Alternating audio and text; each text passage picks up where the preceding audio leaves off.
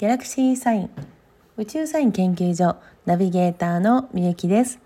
このポッドキャストは私が読み解く宇宙サインを聞くだけであなたの潜在意識にアプローチしエネルギーレベルが次元上昇できるよう遠隔シェアを行いながらお届けしております。はい、えー、今回はエピソード194 2023年1月後半の仲裁お届けしていきます。はい、えー、ちょうどですね、今、えー、1月の15日にですね、えー、レコーディングしているんですけども、今日ですね、ガラッとちょっとエネルギーが変わっているんです。何かちょっと感じた方いらっしゃるかなと思うんですけども、えー、宇宙的に言うとですね、あの金星と天王星がですねまあ、ちょっとハードポジションになっております。これどういうことかというと、まあ、自分で何かこうやりたいなと得意なことで何かこうちょっとやっていきたいなみたいなことが思っている、まあ、皆さんねこれ感じてらっしゃると思うんですけどもはてどうしていけばいいのかなとか本当にできるのかなみたいな感じでちょっとね、えー、そういう気持ちになってしまう時になります。はい。で、すごい大事なのが、この時に誰と関わってるかなんですね。はい。えー、ずっとこの何年もなんですけど、まあそのいわゆる自分がどんな人間関係を形成しているのかっていうのをよく、まあ、そのちょっとあの他人の目線でというか離れた目線で見てそれで、えー、よくねあのこう、まあ、審査じゃないですけど観察してで、えー、状況をねいい流れにしていきましょうっていう、まあ、マジカルワークやこの宇宙サインでもずっとお伝えしてきました。2023年本当にこの、えー、誰とどうしていくのかっていうのがものすごく大事になります。はい。で、ちょうどですね、まあ、来週、ちょうど1週間後、1月22日なんですけども、水亀座で新月が起こるんですね。この水亀座の新月の日の、えー、天空図を見ているとですね、ああ、もうまさにそういう時だなと。はい。その自分の波長と会う人とどう過ごしていくのか。でこれがですね、今会う人ではなくて、少し先の未来になんですよ。この先の未来にっていうのを、ちょっとですね、まあ、あの、今の自分の、まあ、その、毎日こう、起こる出来事とかで、あ、大体こういう人だかなっていうふうに、こう、思うものだと思うんですけど、ここを、まあ、いわゆる私のエネルギーで、まあ、体感で言うと、えー、未来を投資してその先に関わる人たちをつなげていく今の自分とその人たちをつなげていくっていうのを、まあ、今度のね、えー、1月22日の水亀座の新月ワークでやりたいなと思っています。うん、結構ね、エネルギーの切り替えみたいのがすごい大事なので、えっと、現実に起こらないと、ちょっとそれが信じられない人とか、あの、何をやるのか確認してから動く人は、ちょっと難しいかもしれません。あの、なぜかというと、えっと、未来まだ起こってないところにアクセスするんですね。なので、あの、どうしても現実派の方は目線が違うんですよ。でも、この水亀座の、えー、新月っていうのは、風の時代が始まった、えー、時期からね、もう数年経ってますけど、いよいよですよっていう始まりなんですよっていうサインなんです。まさにそれがこの、えー、後半の、えー、動きにね、えー、すごく象徴的な印象を私たちにくれるだろうなという感じがします。いろんな物事がね、どんどん加速していくのが予想されてるんですよ。で、何気なく、まあ例えばネットニュースとかを見ていても、あらら大丈夫かなっていうようなニュースがもうかなり多くなってきてます。ちょっとですね、あの、どの辺までこの内容を出すかっていうのがすごく、うん、ちょっと考えものなので、まあちょっとね、あの、以前、えー、ちょっとそのコアな情報を聞きたい方っていうことで、えー、まあ、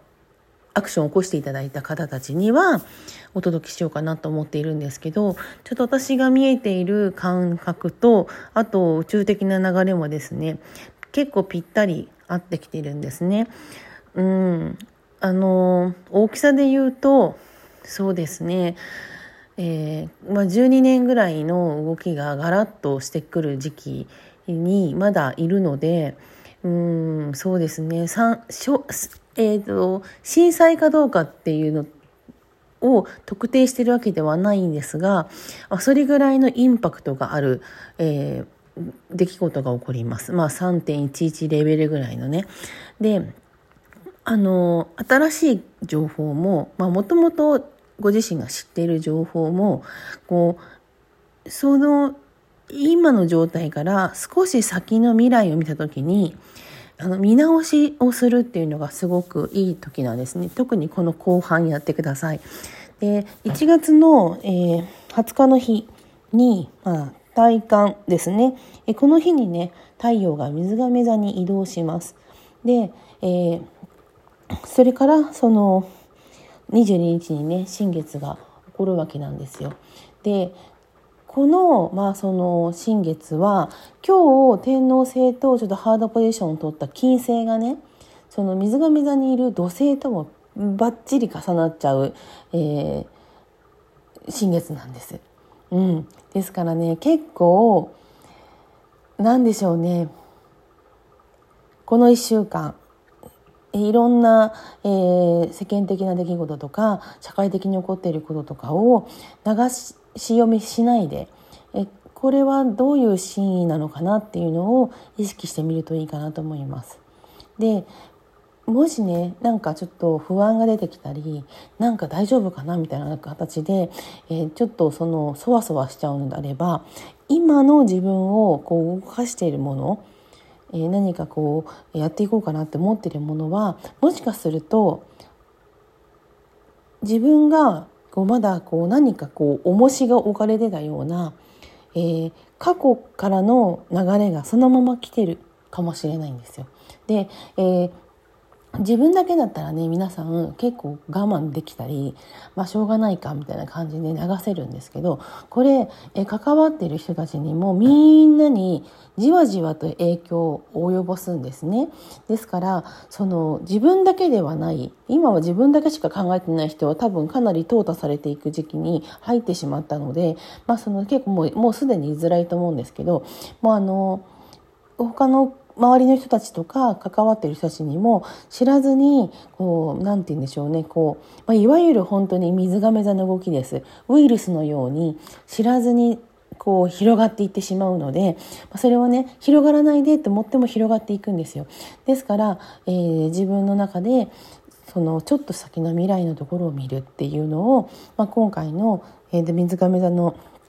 新月の配置を見てね、えー、今回はあのワークにしようかなというふうに考えています。もしご自身の中で、えー、自分の、まあ、特にあのお仕事とか、えー、自分がやっていきたいことに関してまだちょっと未来が確定していないというかもうちょっときっちり作っていきたいな作っておきたいなそしてあの自信をちゃんと持ててこれ私やってますっていう形にしたいなって思う、えー、風に流れていきたい方そういうふうに作っていきたい方は、まあ、水亀座の新月のワークね、えー、とご一緒できれば嬉しいです。はい、えー、月末の、えー、27にですねこの金星は魚座に移動します。で、えーこの移動した後にあのちょっとねあの自分の中のその痛みの部分と彗星がねちょっと本当ハードポジションなんですよ。ですからここからの2週間っていうのはこの後半2週間っていうのは結構ねあの一つのアクションがすごくなんかまあハートフルな形なのかものすごくショー突するのかっていうのを、えー、まあ、どっちのこう二択になるだろうなって感じがします。でここにいなければいけないんだっていうふうにこう思い込まないことなんですね。え今回私はあの、えーマジカルワークのご案内にうちの猫のですね写真を使ったんですけどあの猫と一緒にね、えっと、生活する方はなんかまあ当たり前にしてるかと思うんですが私もあのまあ、猫と生活し始めたのはこの2年ちょっとなので、えー、まだまだですねなんか、まあ、知らないこともたくさんあるんですけどこの猫たちっていうのは自分の居心地がいい場所をその時に、えー、とそれぞれ選んで、えー、居心地いい場所にいるんです。で一旦自分がここが私の場所よ僕の場所よって分かったらそこはもう絶対自分の場所なんですね。で、えーとまあ、暑かったら、えー